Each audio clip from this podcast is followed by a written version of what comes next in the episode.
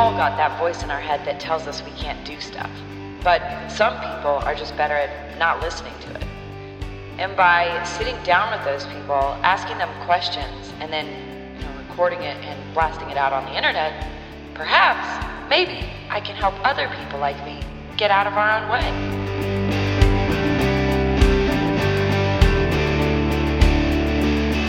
Hey guys, welcome back to Closure Optional. I don't have a guest for you this week. Uh, today, I am going to be talking about confidence. Uh, it seems like an appropriate thing to talk about. After last week, I talked about insecurity, and so now I'm talking about the opposite. And it's very appropriate for me because I have none of it today. Holy shit, comedy is so hard. It's so fucking hard. And if anything makes you feel like a fucking pathetic worm at the same time as making you feel like a hero, it's the I I mean fighting's the same. Like it, the, fighting is very similar and very humbling except for in fighting I would argue almost there's there's different things that are make it easier or harder, right? Obviously, fighting's difficult because there's physical ramifications. You're literally actually going to get kicked in the head or punched in the face. So there's like a physical danger to it. But we, I think, as a species, uh, modern human beings, anyways, are better at dealing with physical threats than we are mental and emotional threats because we have become very divorced from our like mental landscape. And uh, i don't know how to fucking i and i thought i was like an introspective self-aware person but jesus man it's so fucking hard to know yourself and be aware of your own shortcomings until they're slapped in your face. And i honestly i feel like sometimes like that's the only way we can see them. Like someone something has to show them to you. And it usually is pain. And that's the same thing i was talking about last week with insecurity. It's the same concept and how important it is. Uh, if you didn't hear last week's podcast it doesn't matter. This podcast will still make sense. But a quick recap. Essentially i was just saying that uh, being insecure is really dangerous because you uh, don't back yourself meaning that you are weak and other people can take advantage of you. You can find yourself in dangerous situations and not know how to get out of them. And then you have to get help from other people, which means then that you have are indebted to other people and you can be manipulated, obviously. And then also, uh, speaking from a purely creative point of view, you, if you don't have any confidence or you are insecure, you don't uh, create things. So that's what I was talking about last week was how dangerous it is to be insecure and how important it is to develop a sense of trust in yourself. Now, this week, uh, I'm talking about the opposite and how dangerous it is to have. Uh, I don't too much confidence uh, and what that kind of means, but uh, I'm not going back on anything I said last week. I just there are uh, peaks and valleys to both of these things. Um, but anyways, in fighting, you have this you need to have enough confidence to put yourself in the ring and believe in yourself and trust yourself so that you can fight another person and back yourself. Like if somebody starts punching you, you don't don't like curl up in a ball and run away. You have to fucking stand your ground. Trust your guard. Trust that you can block and trust that you can fire back and that you can handle the shots that are happening to you. Um, so that that's why confidence is really important in fight. But if you come in overconfident and you start talking shit and swinging your arms around and acting cool, you get knocked the fuck out. And well, you should, in my opinion, because I think people that are overconfident are fuckheads. But that's probably because I don't have any confidence, so I'm jealous. I don't know. That could be. Um, but anybody with a bit of overconfidence, like you can underestimate your opponent, you can lose focus, you can think that you're better than other people, and then you get in the ring and uh, get the absolute shit kicked out of you because you're not prepared. You uh, come in overconfident, thinking that you own the place, and then you get fucked up. So that is the danger, I guess, in fighting with overconfidence. But the difference between comedy and fighting is there's no right or wrong way to do comedy necessarily. I mean, the wrong way is to be a self indulgent fuckhead that says nothing funny and just sucks people's time and energy.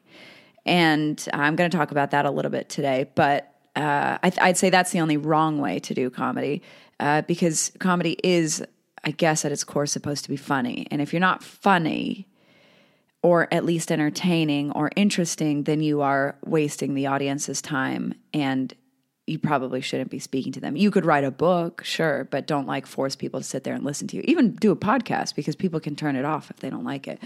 But um, I guess like for stand up comedy, standing in front of an audience of people, you have to take into consideration that the audience needs to be somewhat entertained or uh, have an experience of you.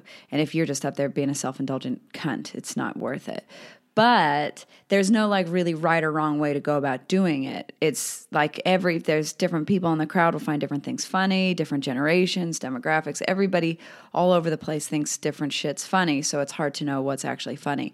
In fighting, there is more or less a basically correct way to throw a jab.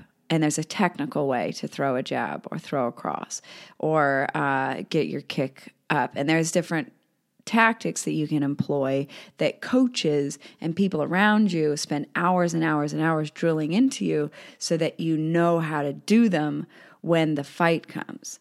And I imagine people that are actually good at comedy have teams of people around them that help them figure this shit out. But for dickheads like me, uh, not so much.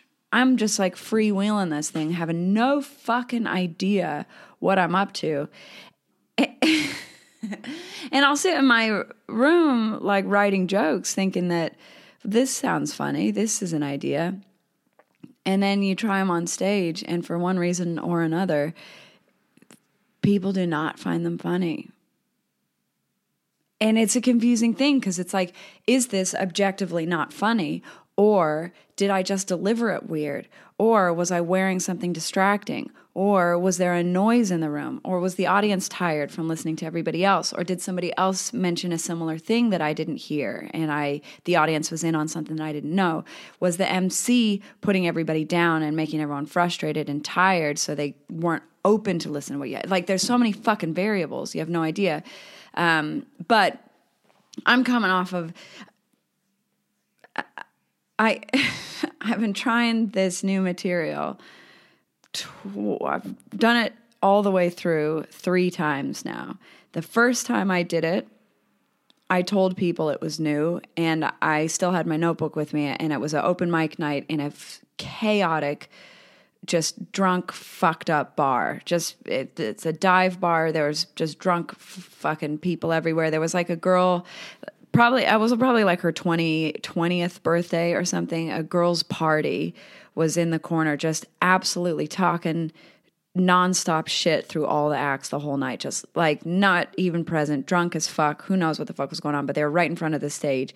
And then there was a group of people sitting uh, next to them, uh, close to the stage, that were trying to listen. Then uh, other groups of people are kind of halfway listening, and then at the far end of the bar, just nobody paying any attention whatsoever. And then we're trying to like shout into this microphone to try and get people to pay attention. It's just a fucking pure chaos. But so the first night that I did this set, uh, I did my opening jokes that people normally find pretty funny, and so they kind of trust me. And then I was like, all right, well, I'm gonna try and work out some new shit, so hopefully that's funny. And then eh, in between, people are just talking and shit, and I had to like tell the girls to. I said. I, instead of being funny or interesting about it, I just looked at them and said, "Shut the fuck up."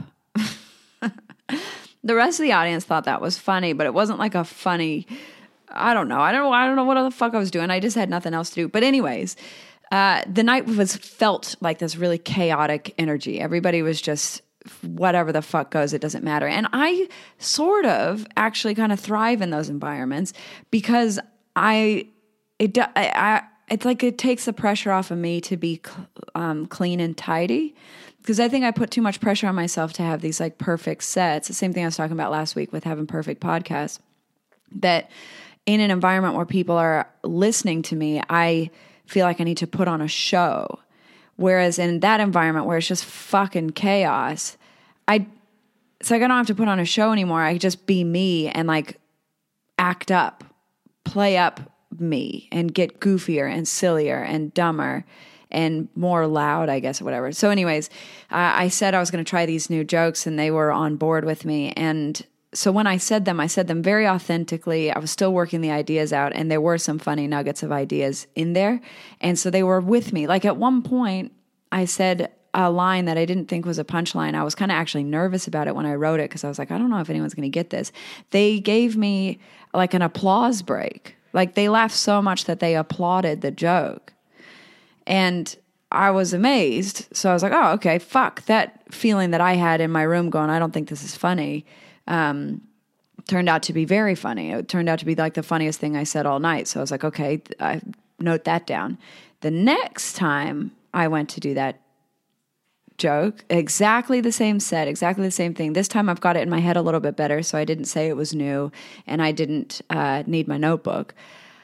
This gig was up in Brisbane and it was a smaller venue where a group of people were actively listening to me, like right there, uh, paying attention. It was like quite an intimate room. I could reach out and kind of touch the front row of these people. It was a tiny, small little place and probably maybe 25 people in the audience. Um, this time, I said the jokes and people were 100% on board with me, really actively listening, nodding their heads, paying attention. And I felt like I was giving a funny lecture on the topic because the topic is kind of intense, like it's sort of full on. Um, and they were like really with me. It's kind of dark a little bit, and then I'm trying to like dot it with funniness in between because I'm just trying to deal with I don't know the darkness and chaos of my own stupid head. And so uh, I was I tried it out the second time. Second time I did this set, it worked and I felt great during the set. Like I felt like really connected to the people. That I felt like the jokes were making sense. They weren't uh, as funny as I wanted them to be, but the audience was completely 100% on board with me. I got off the stage and everybody was uh, congratulating me. Good job, good job. That that was a great set. Whatever. So I felt super confident in this new material. I, I came out of there like, fuck yeah, I fucking crushed it. I'm a legend. And I'm doing this raw comedy competition right now. and so I and I so I've just got through two heats of this competition and I'm trying not to like make it be a big deal because I don't want to take it too seriously because comedy fucking sucks when you take it too seriously. Obviously, the whole point of comedy is to be funny and relax and silly. And I am now entered into a competition where the winner of the Queensland final will go to perform at Melbourne at the Melbourne Comedy Festival. So it's kind of like a big deal and apparently it's like quite a good accolade to have as a starting out comic if you can win this competition. So um, i've gotten through two heats now and i'm on to the state finals. And so that's boosted my confidence a bit thinking all right fuck i've made it through two heats to get to the final. I can't be that shit at this i was about to say sport whatever this fucking thing is at this task but um, and then I'm writing new material. People are giving me applause breaks. These guys think I crushed it. Like these, this audience was all about it. Everyone loves my new shit. Like I'm on fucking top of the world, and I had to keep my ego in check. Like this is a thing, actually, that I never saw coming because I thought I, I thought I was being humble because I was like, oh, I know I'm a piece of shit. Like, uh. it turns out, no, what that is is 100% my ego. I think I'm special, but I don't really trust that I'm special. This is me being insecure. This is what I was talking about last week. I, it's like a false sense of humility. It's like, oh no, I'm humble, I'm humble. But what it is, is that you're like looking for attention and validation because you actually believe that you're special, but you need other people to tell you you are because you're insecure. Does that make sense? Like, I, it's a fucking confusing situation. So, the people who are most susceptible to being insecure are 100% the most susceptible to being arrogant cunts. Because we, I'm including myself in this mess of mental derangement, um, because we need external validation, good or bad, to prove that we are something. Because we don't trust that we are something in and of itself on our own. So me having this insecurity that has uh, self destructed myself for most of my life uh, can very easily flip into overconfidence because I am so wrapped up in my own fucking head that I can't see objectively how I'm going. Uh, and it's an interesting thing. This is what they call the Dunning Kruger effect in um, psychology. And essentially, what it is is that you think you're better than you are because you just don't understand the skill enough to know what you don't know. So, like when you very first start something brand new, you're new to a I'm new to comedy, right? I, and I come into the comedy world and I'm an over preparer and I'm a perfectionist. So I spent a lot of time writing like a really practiced set for my first five minutes. I spent a fucking long time writing it, memorizing it, acting it out, performing it, practicing it, thinking about it. And so when I went to my very first open mic, I'm think I'm like done the preparations like I've done a fight camp for an open mic. And I go to this open mic. It was at uh, a karaoke bar in Surfers Paradise, and there was like three audience members. I just realized that I've completely gone off track of talking about me. The reason why I don't have any confidence. I was ramping up to how much confidence I did have. It's all right. I'm going on this detour, and I'm going to come back. I promise I will come back to it. Um, so the Dunning Kruger effect is that you think that you you don't know what you don't know, so you think you're a legend. So I went to this open mic. It was the very first time I've ever performed comedy. It was a karaoke bar in Surfers Paradise. Three crowd members, probably, maybe four. And the two of those crowd members were there to do karaoke. But then they realized that they had to sit through comedy first before the karaoke would start. And then everybody else in the audience, there was about six other people, were all comedians that go to that sh- room every single week and perform to each other and themselves. Um, so I'd never done anything ever before. And I get up there and I fucking just crush it because I've been practicing. And oh, who knows if that set was actually even that funny? I don't really know.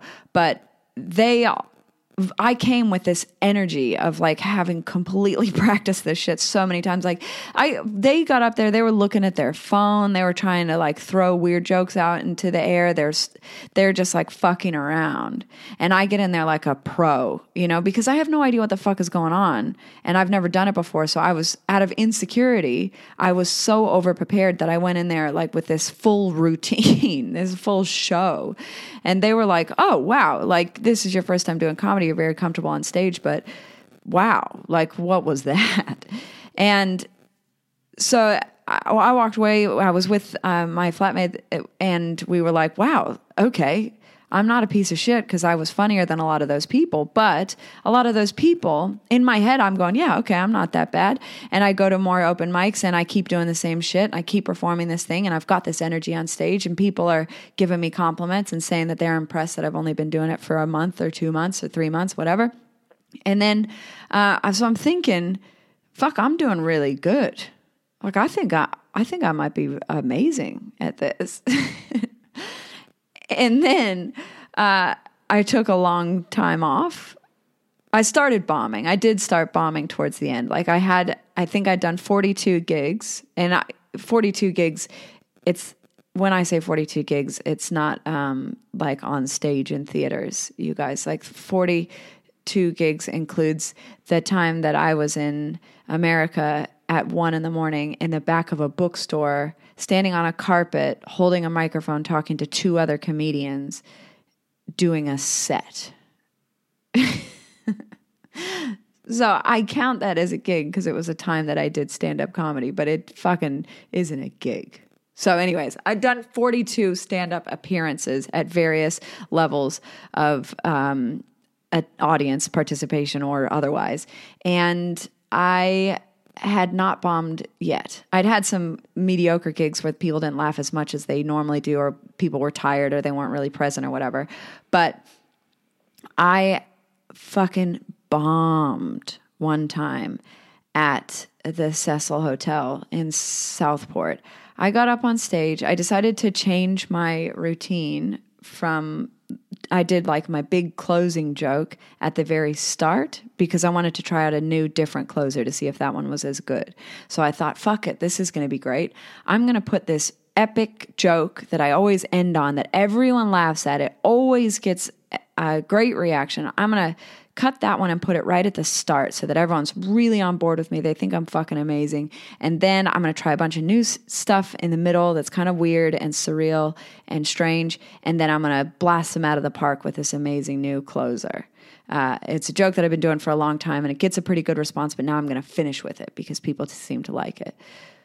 I got up on stage and I said the first joke, and I didn't realize the joke is about me fingering my own asshole.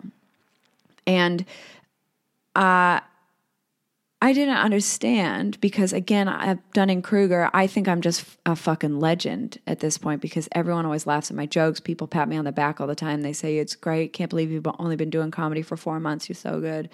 And uh, so I have all this confidence in this joke because everyone laughs at it, but I've always finished with it. Uh, I get up there and I say this joke right off the bat. It's about me fingering my own asshole. And I didn't realize that people don't really like you to talk about your asshole the first second that you've met them. Like they have to get to know you over the course of three minutes before they'll let you talk about your asshole for two minutes. And I didn't understand that because I just thought the joke is objectively funny because I know myself. I know like that I'm not a gross shit cunt.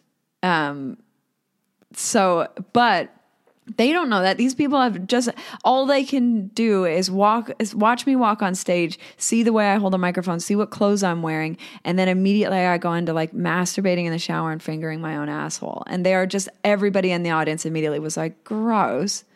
Who the fuck are you?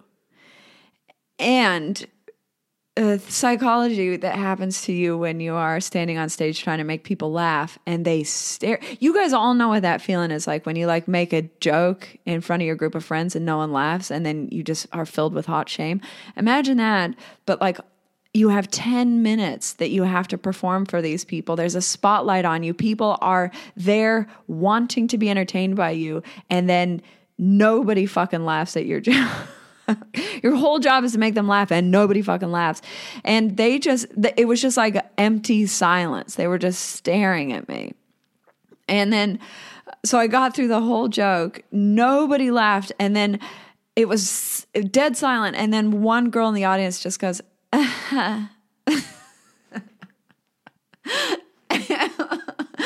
I think she was trying to like a pity laugh, but it came out sarcastic. And I just, I just like looked out into the blackness and was like, yeah, okay, I guess that's what that deserves. like, fair enough. Um, and then nobody even laughed at her laughing at me. Like, they were so uncomfortable for me and hated me so much that they didn't even care. And then I immediately proceeded into the second routine, which is about pulling a piece of grass out of a cat's asshole. So, like, if they didn't think I was disgusting enough at the start, now I'm talking about like doing animal things. And I'm not being sexual by any means in this joke, not at all, but it's just like, what a gross thing to back that up with. And there's this like weird surreal stuff about mental health and it, it just the whole fucking thing just it got worse and worse. I was watching the audience's reaction like they started out curious, then they kind of were grossed out, then they started to really hate me and then they were like pitying me but also really hating me. Like starting to get really grumpy. Like I saw, I've watched people starting to cross their arms, looking around at each other, like, and it was dead silent in the room. It was so fucked. So I, had gotten through seven and a half minutes of this. I still had two more minutes to go. And thank God this final joke is a very funny joke uh, most of the time. People almost always laugh at it. And I managed to pull them around for the last two minutes, and they kind of laughed at me until I got off stage. I left such a horrifically dark black hole in that room that the following two comedians could not climb out of it. Like they both also completely bombed because I ruined the entire momentum of the evening. It was fucked. I can laugh about it now, but I'll tell you what, I cried so hard about that. Like eh, eh, oh God, it was so fucked. I've never, I just have never felt so fucking pathetic and shitty. And it was so confusing because like it was so confronting because I still had this it's what they call cognitive dissonance. Like I had this idea in my head that I was such a legend and I was amazing at this thing. And then all of a sudden I got just confronted with the fact that I am absolutely have no fucking idea what I'm doing. And because I didn't know what I was doing, I didn't even know what I did wrong. Like I can see now what has happened now that I can go back and look at it and understand what was going on. Um, but I didn't understand what even happened. So I was just like, I just got slapped in the face for no reason and I didn't get it. Uh, so that's the Dunning Kruger effect, essentially, is that you think that you're a legend you look down on everyone else that's been doing it for longer than you because you don't understand what they're actually doing. So like the other comics that have been doing open mics for a really long time are trying out new gear. They're they actually have jokes that work really well that they use in their shows, but when they go to open mics, they're just trying shit out. They're experimenting, they're playing around with different stuff. So they don't care about crushing. They care about getting their jokes worked out. But in my head, it's all about me, me being impressive, me putting on a good show. I was like, why bother if you're not crushing all the time? And then I started to realize that, like, I'm not in control of this shit. Like, if you don't learn and you don't change shit up every once in a while and try new things, you're never going to get any better. You're just going to be like that stagnant old man. You know, just it's just like an old dude at a bar still trying to pick up 18 year olds. It's like, go fuck yourself, man. Grow up. Stop doing blow in the toilets at 45 and go have a family. Like that that's what's happening to a person in my position at the time who is like just still trying to do the same gags and get the same reaction constantly. Like you got to fucking change shit up, right? Like you got to try stuff. And uh sometimes it doesn't work right? So I um so back to my original story. I've been trying this new uh these new jokes after coming back from a 3 month absence in po- in podcast. Well, podcasting too, yes, but um and comedy and just getting all the elements back like just getting comfortable on stage trying to remember how to remember stuff that's a skill also that i didn't realize that i had developed over time I'm constantly forgetting my material right now because I just don't have the muscle memory in my brain to remember how to memorize. Uh, so I'm climbing out of that hole, getting confidence back on stage, all of those things. So now I'm a bit more comfortable again after uh, doing a lot more uh, gigs, if you call them that, open mics and stuff. And I, I was trying this new material. So I had this. I've done the new material twice now, and I did well both times. So I was like, fuck yeah, I've written an amazing new five minutes. How good am I? What a legend. I can take three months off and come back, and I'm a fucking hero. I made it through my raw heats. I'm into the fucking finals. I'm going to Melbourne. Everybody, look out, world. I'm the best fucking comedian you've ever seen. Then the next night, that was a Wednesday night up in Brisbane. On the Thursday, I was driving to Brisbane yet again for uh, another seven minute spot up at Blutz uh, in the valley. And I was driving up there. I hadn't done anything with my jokes because I had had such an amazing night the night before. I was like, fuck yeah, I'm just going to do the same shit because I'm a legend. Don't need to work on my set, don't need to whatever. I'm a hero. And so I was driving up to Brisbane thinking I was uh, awesome and uh, was like, well, fuck it. You know what? Actually, I want a little boost in confidence. I'm going to listen to my set last night that I did because it was so good. It's going to make me feel amazing. Going to remind me of all the times that those people laughed at all my jokes, and I uh, going to put me in a great mood to get up on stage. So I listened to my set like a fucking idiot right before, as I'm driving to Brisbane before I do another show, and I did not crush as hard as I thought I did. the recording tells a very different story than my memory. In my head, because these jokes that I'm talking, the new material that I'm doing is a lot more kind of intense and uh, thinky, and it's not it's just not punchy yet because the jokes are new and they're just not that good. Like I just have not written very good jokes yet, but they are a lot more thinky and a lot more uh, emotionally charged. So when I was in this small intimate room with these people and I was telling them these jokes, they were responding to me. So in my head, I was like, fuck yeah, I'm crushing. They love me. But when I listened back to the audio of it, what was happening is that they were listening intently to me, but they were not laughing out loud at my jokes. Like, so it was a good set as far as like giving a TED talk is concerned or doing a live podcast. But for a stand up comedy routine, the laughs were very intermittent and rare. And then when I finally got to my end closing joke that I know always gets a good laugh and got definitely a good response that day, I heard the difference between all my new material that got very mediocre responses to my old jokes that 100% always like usually do very very well. They were like it was a, it was night and day. And I was like, "Oh fuck. None of my jokes my night none of my new jokes are actually funny. They were laughing at my end joke a lot. And my new jokes, they were with me, they were interested, they were curious to hear what I had to say, but they are not funny jokes.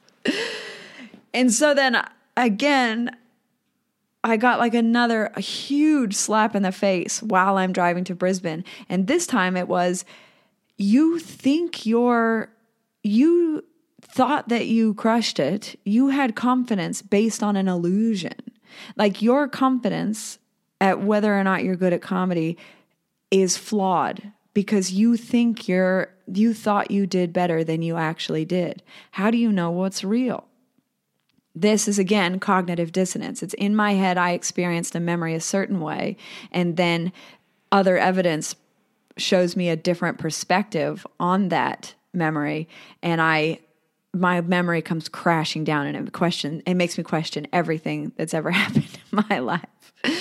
So then I was just like spun into this horrific spiral of doubt because obviously I'm an insecure person a lot of the time, uh, historically definitely very insecure and I'm just quietly trying to build some confidence in myself right now. And it was like, you fucking idiot of course, this is why you don't have confidence and never should and should have never had confidence your whole fucking life because you're an idiot. How how could you possibly think you're funny when everyone hates you?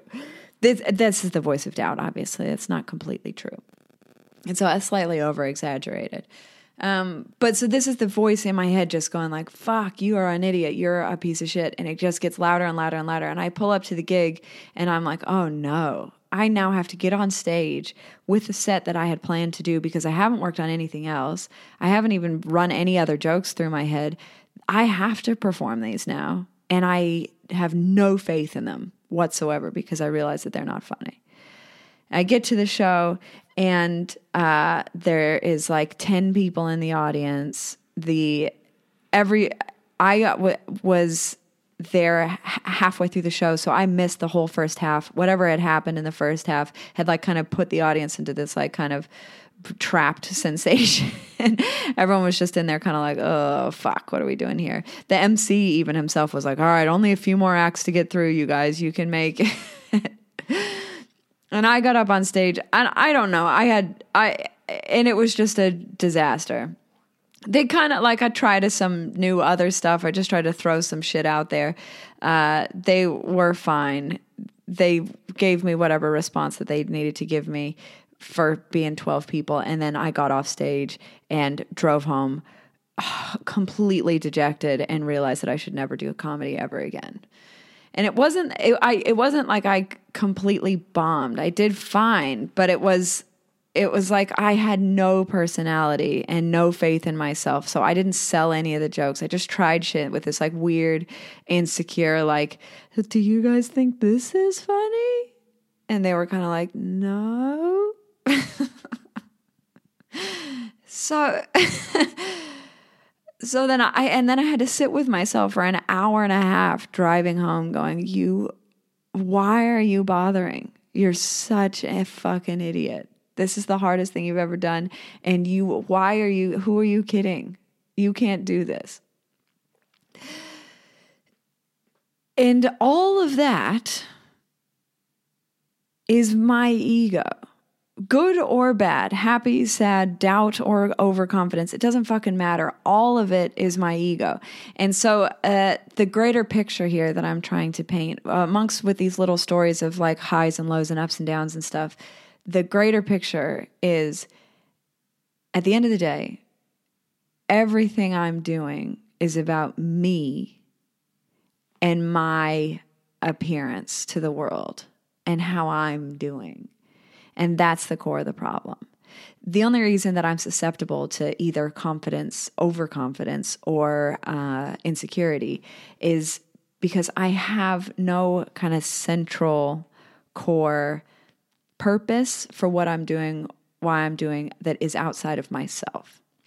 And this is why I think people find Jesus and find spirituality and shit, and why I think those things are really critical and important for us to cultivate in ourselves. Not Jesus, but a sense of connectedness to something greater than ourselves and a sense of purpose that isn't just sustaining our own image or help. And I talk about this shit all the time, like uh, that other people are doing it. And it's very obvious that I'm doing it.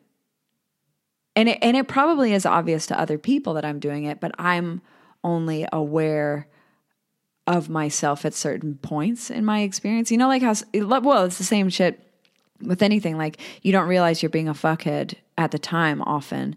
And then like a couple days later you're like jesus christ i'm so sorry i was being a cunt. Or you know like i fucked up. That was stupid. Because in the moment you kind of don't. So i think this is what's happening to me a little bit is that i uh, the more i'm learning about comedy now the more i'm realizing how much i fucking don't know. How much i have no idea what i'm doing and at the start, when I knew that I had no idea, I was fine because I didn't have any expectations of knowing how to have an idea. I did. It didn't matter. I was free to just do whatever the fuck I wanted because people were like, "Great, you don't know what you're doing, and you're doing great." You know, like for for knowing nothing, you're doing really wonderfully great. And now I don't get that because it's like it's clear you should know what you're doing a little bit by now. You have so far to go, but we don't need to hold your hand anymore because you're standing on your own two feet. You know how to walk now, so we're not going to keep coddling you and holding you. Just fucking go. Do your thing. This is now it's like up to me. Now I am responsible for my own production. You know what I mean? So when you're first learning a skill, and this is why I I was saying this to a comedian last night when I was just struggling to figure out how to write ideas, and I said what's really hard for me is that in Muay Thai, when I want to get better at it, I know I show up to training, and there will be a coach there that corrects my technique.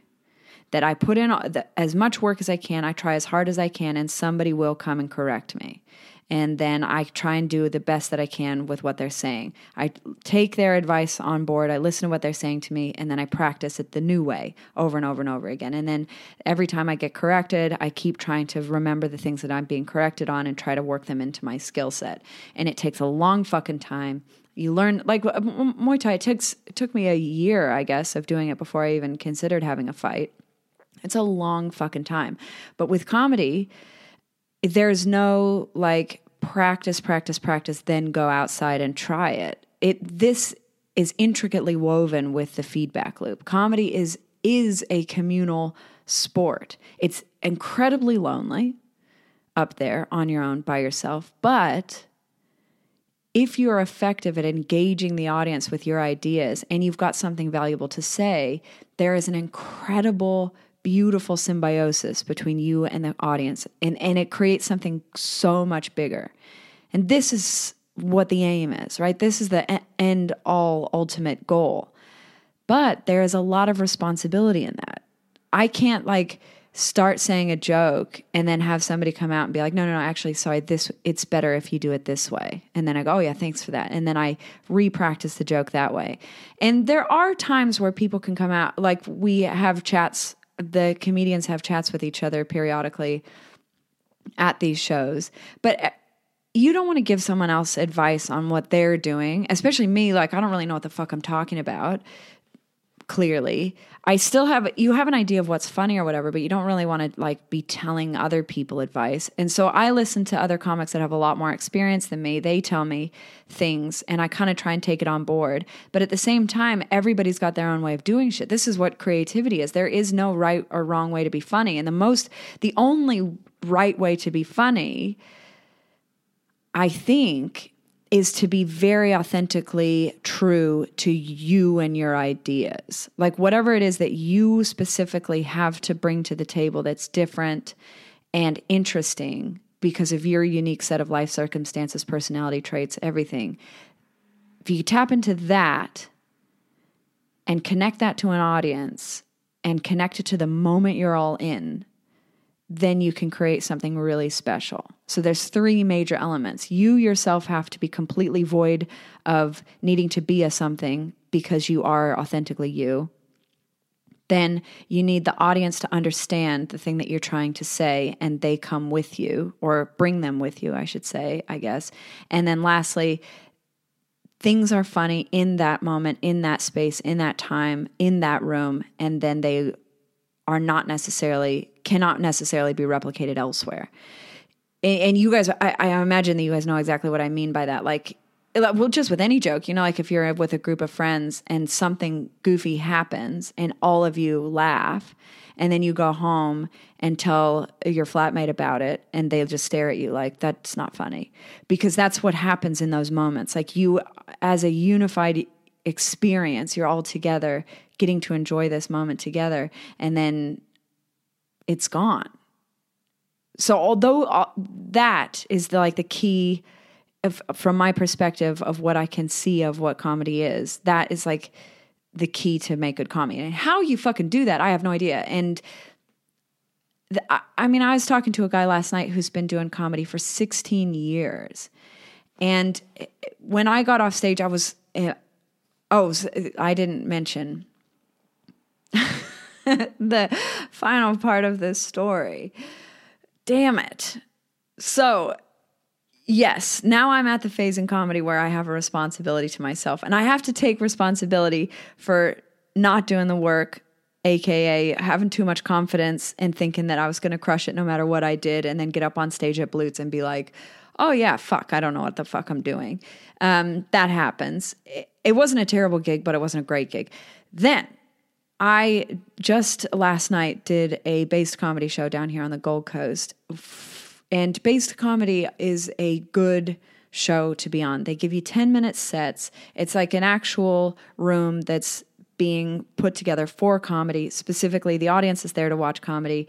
Uh, they have headline acts that are paid acts that are very good from all over the country that have been doing comedy for a really long time and so people are re- are there to actually watch good comedy, and uh, they're a very good show to be on. So I want to do well. So uh, I did this last night, and uh, after my confusing mess at Blutes, I did spend a lot of time trying to rewrite these jokes. I did try and clear it out, clear out any of the junk, try and get to the point of what I was talking about try and understand why some things were funny, why they aren't funny, what's heavy about it, what's working, what's not. So I really, really worked at it, completely reshuffled the order, and was like, all right, I think it's good now. I think I fixed it. I think I figured out what was wrong with it. I think I understand now. Now I'm going to give it a go. But I hadn't quite memorized the order as well as I could have. So uh, the joke wasn't completely locked into my head or the bit the routine wasn't completely locked into my head. And i got up there last night did my opening jokes people were laughing everything was fine the crowd was amazing the mc was incredible everybody was really happy and excited and ready to watch comedy. And then i did my first joke it was great they liked it they were on board with me everything was fine. And then i got into this new material and the room got very quiet and it felt very heavy. This is a lot bigger room, and these are it's not an intimate thing. When I started talking about the heavier stuff, like this kind of darker material, they were like it was kind of like they felt worried for me. like, is she okay? is this a sane person up here that we should be listening to? Like, and what I'm trying to do with this joke is sell them the fact that I am trustworthy and should be listened to and that I've got a thing to say. And then at the end, it work, it like I kind of break their trust and make it funny. But that isn't working because at the very beginning of it, it's way too dark and intense, maybe, or and it's just not funny. Whatever it is, it's just not fucking funny. I haven't got the funniness out of it yet. And uh, so I was up there again for another 10 minutes. Um, first two minutes were fine.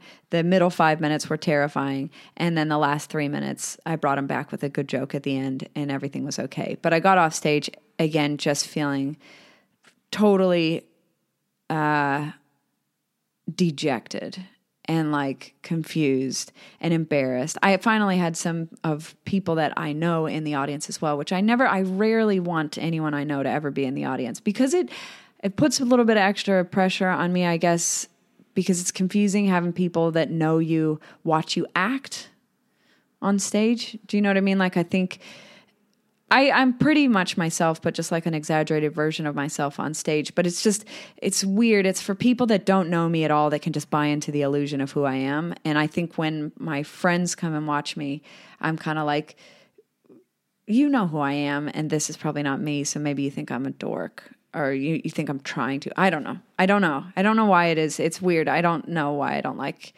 ha- having people watch me. But I'm again getting confidence and realizing this is the thing I want to do. So I'm like, yeah, of course, people come and watch me. People ask all the time where when I'm doing it. So I was like, yeah, yeah, come watch. So I had people there watching and, that I respect and I care about their opinion. So I was a little bit nervous that they were going to think I was shit and um, put a little bit of extra pressure on myself to do well, and that kind of made me worse. it's always me. It's always me doing this to myself because it's again what I'm saying is like it's about me. I've made this shit about me, not about the comedy necessarily. And this is something I fucking talk about all the time. I always say this like, don't buy into your own bullshit. You got to make it about an idea. As soon as you make it about yourself, you fuck up. And then it's like, but Lorna, that's all you ever do. Everything's about you. It always is. And that's something I have to like acknowledge and to get over. Yeah, at least I can see I'm doing it, but how the fuck I stop doing it, I do not know, you guys. Um, so I got off stage and I was embarrassed that I had kind of not put on a very good show. They were entertained by me. They people were fine, like they weren't held hostage and they didn't hate me, but it just wasn't like a great set. And this comedian that was headlining, he's up here from Melbourne, and he said, um, he was like, You have some great writing.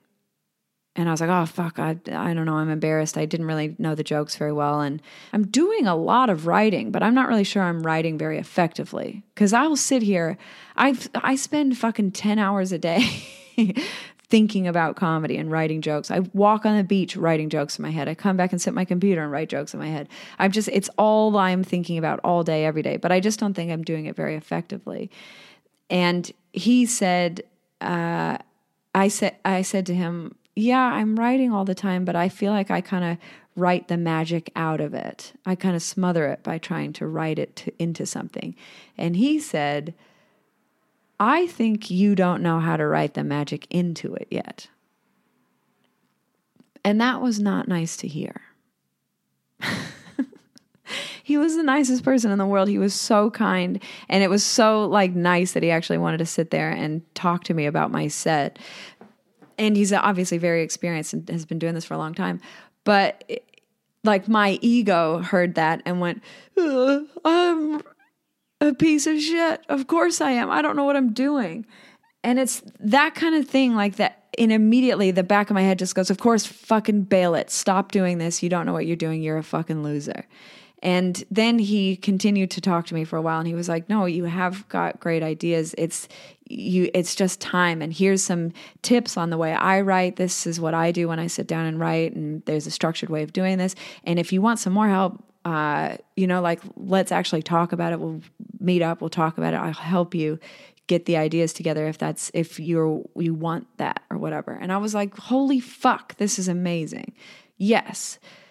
I have been floundering for the last two months trying to figure out how to write jokes, how to come back on stage, how to get my confidence back, how to come up with material, turn this into something that I want to do for a really long time. And what it's taken is not me getting better and better and better at it. In fact, it's me getting worse and now having assistance coming to me. Like I keep saying, oh, I just wish I had a coach. I wish I had people that told me what to do. And now I have a person standing there in front of me going, well, have you tried this? This is a way of doing it. And my ego immediately was like, uh, not fuck you. I don't, I'm not good. I, I just wish I hadn't embarrassed myself. And then immediately it was like, no, this person's standing right in front of you, offering you help. Who knows if his writing style is going to be your writing style, but it doesn't fucking matter. Try.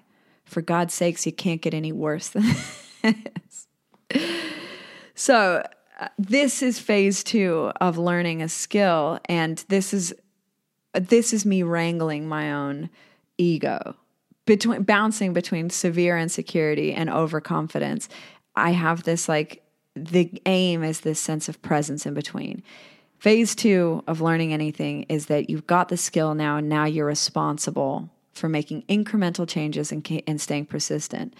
Um, and the the responsibility is is now you know how to do it you have to do it so if we go back to the first example of me talking about being insecure and uh, if you're insecure then you can't can't stand up for yourself you won't protect yourself you need somebody else's help now the difference is once you start getting a little bit of confidence and start standing your own ground there's responsibility with that because it means you have to do it you've got to stand up for yourself so you can think about it all day, being like, no, I'm going to say this. I'm definitely not. I'm going to ask for that raise. I'm going to do that. And then you get to work and you're like, yeah, yeah, of course, whatever you want.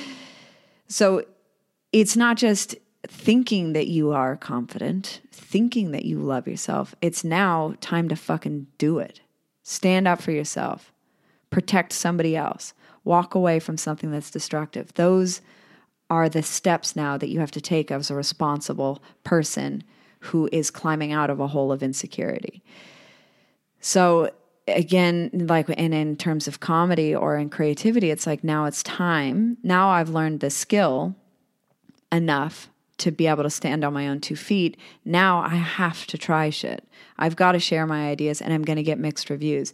There I you got to find out that I have to find out that shit that I'm saying and thinking is not as funny as I thought that I'm not being clear enough or that my jokes aren't universal enough, that I'm only talking to like a tiny demographic of people like me that get me, um, that people are not going to understand me and people are not going to have the same feeling about something that I do. And that doesn't mean I'm wrong, it just means I have to work at it and adjust.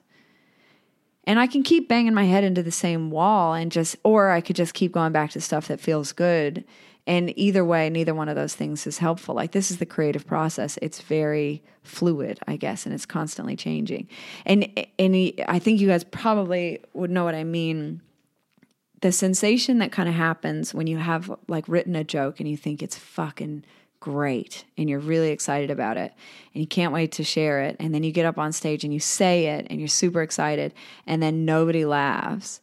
It's that feeling of like when you finally you like discover a new song that you just fucking love and you're so excited about it you can't wait to share it with your best friend and then you share it to them and they're like what the fuck? This is so stupid.